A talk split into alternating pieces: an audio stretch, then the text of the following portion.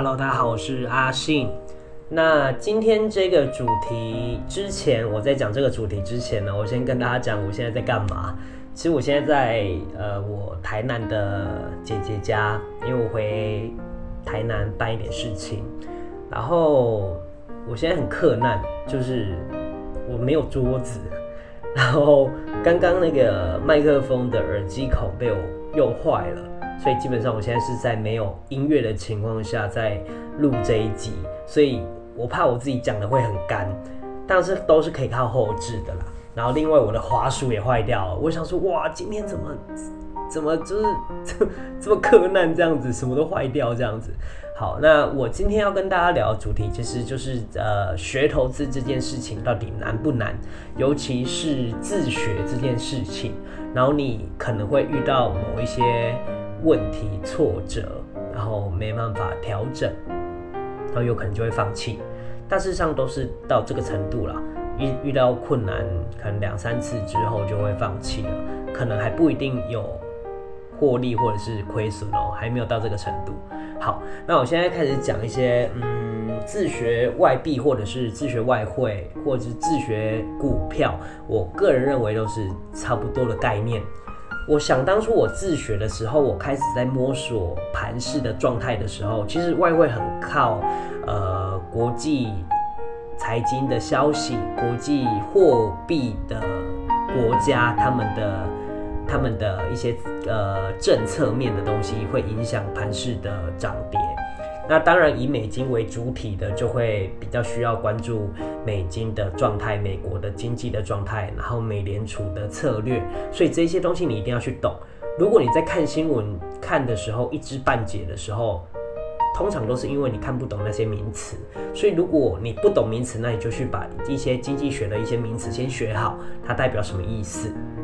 然后它做这件事情会有怎么样的影响，你就去关注盘势。但是这些是基本面，你必须要在外汇里面学到的东西。可是我个人觉得，就是实战面也是非常非常重要的，因为实战面包含的技术面的东西啊。然后有一些人会去看技术指标，但我个人比较没有看技术指标的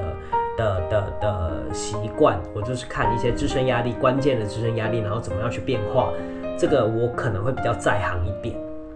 那有一些人是技术指标派的，那也 OK。不过技术指标是死的，所以你还是要活用你自己的经验值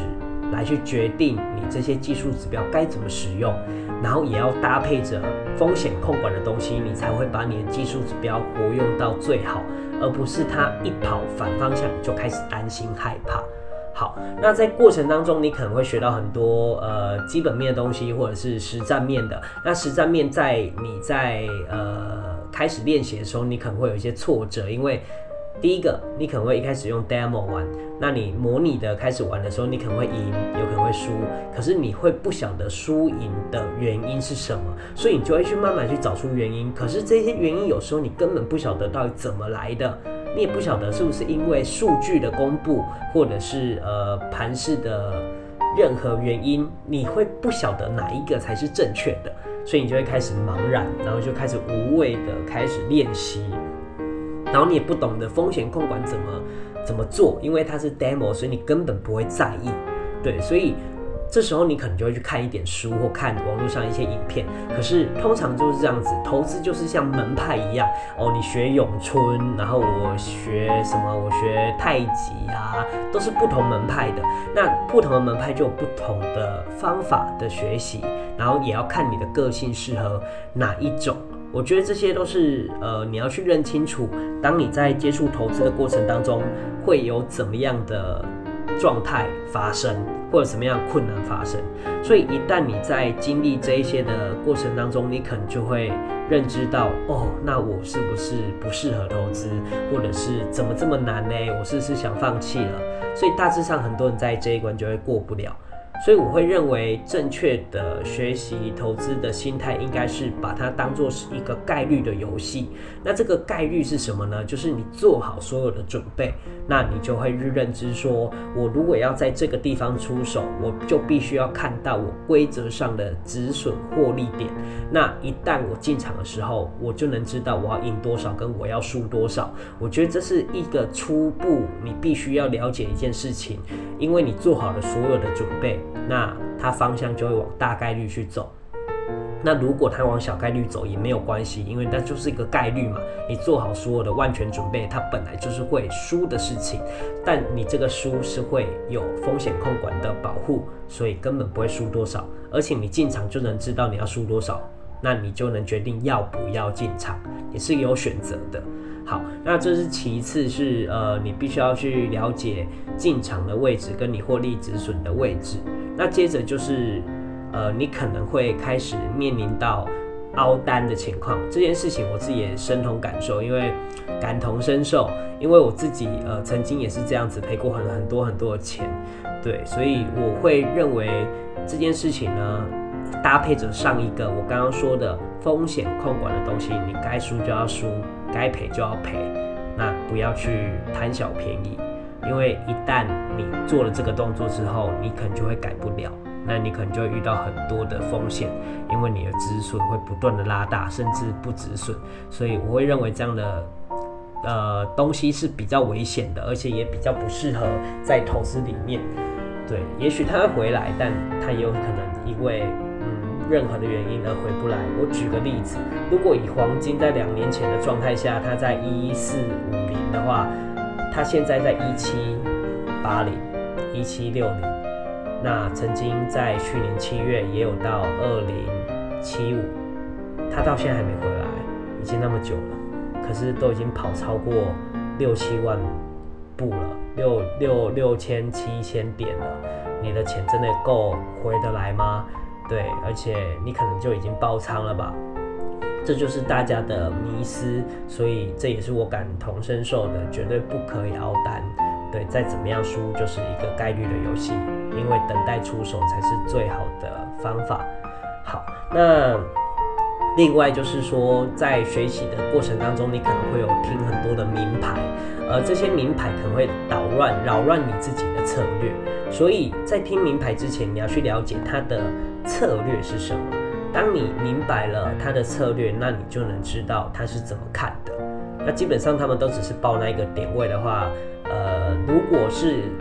呃，如果是以支撑压力派的，就是那些关键点位派的，而不是技术指标派，你大概能知道它的位置好不好。因为当这些东西出来之后，获利止损也都出来了，那。当然，它也会给你止损嘛，所以这个止损位置你也可以能认清楚，说这止损到底合不合理。因为有一些爆单的，就是你可能加入某一个群组，那他就会开始爆单。可是这种的通常就跟股票报名牌是一样的意思啦。所以我会认为，呃，学习这件事情就是有自己的策略，有自己的功夫跟门派，你比较不会被影响。不然你在学习过程当中，你就会想着，我只是要赚钱，我只是要赚钱，赚钱没有那么容易，赚钱就是每天要稳扎稳打，然后要检讨，要调整自己，要把自己的缺点挖出来，然后问问题的时候有人可以问，或者是自己去找答案。但如果找不到的话，你就必须要学，不管跟别人学还是在书上。但我认为在书上比较难找到要的答案，实战里面可能还比较有机会。然后在问问题的过程当中，呃，别人可能会有自己的门派，所以你也会问不到、问不太到真正的答案。所以我觉得学投资自学的话，还真的是蛮难的。所以就是因为这一些经历，然后我教那么多学生之后，我才能理解到，哇，原来投资教投资真的不是一件简单的事情，因为你要对别人负责任，然后你每一年啊，你每一个礼拜都希望可以给他一些指导，然后调整他的状态。他可能会下单，那你可能会检讨他，然后每个礼拜每个礼拜叫他去呃关注哪一些东西，那他就会进步。但这非常花时间，所以不是很多人都愿意做这件事情。我个人认为是非常非常难的，而且尤其每天都要呃看国际新闻，所以这个部分我自己也是会整理给学生，因为我自己就会看嘛，所以我就会顺便整理给学生们看。那学生如果觉得嗯哪里有问题的话，他们也会直接截图问我这一段是什么。我通常都会通话或者是录音给他们，告诉他这一段是什么意思。对，所以我觉得学投资就是有这个风险，但它的确是一个一技之长。我会希望大家可以把它当做是一技之长而去磨练它，努力，然后把专业度学好，而不要追着钱跑。他不要把投资当做是一种只投机的概念，去把真正的功夫学起来。我个人认为会比较适合，而且也比较长久。当然，如果你觉得没什么差的话，你可能三四十岁哦，就是有一份专业，那也 OK 啊。可是如果超过四十岁，你还没有专业的话，你在职场上可能可能呃失业了，被 fire 掉或干嘛，公司倒闭，那你可能男生的话，可能就只能去当警卫吧。女生的话，可能就做手工啊或干嘛的，很难找工作的，因为你没有好新鲜的肝可以让人家烧了。OK，所以这件事要特别留意。我也是一直很倡导这件事情，不管你是自学还是去跟别人学，你都要记得，投资没有那么简单，去追求专业度，把不懂的搞清楚，不然就不要接触。我会比较认同这样子的方法，就是。宁愿不接触，也不要被骗，或者是要自己培养那个判断力。OK，好，那这一次就跟大家这个主题就跟大家聊到这边，就是怎么自学投资跟跟有可能会有的挫折。那我希望我下一集还可以再讲更多技术面的东西。然后大家如果有听到这个频道的话，因为它不是很一般的财经频道，我觉得我自己也不是讲的很学术或者是很技术面的，但我希望大家可以把这些问题，然后加入在呃我的首页那边有一个呃攻防的讨论群，大家可以加入，有问题也都可以询问，我会尽力的回答。好，那本周的主题就到这边，谢谢大家收听攻防新会所，我是阿信。我们下次见，拜拜。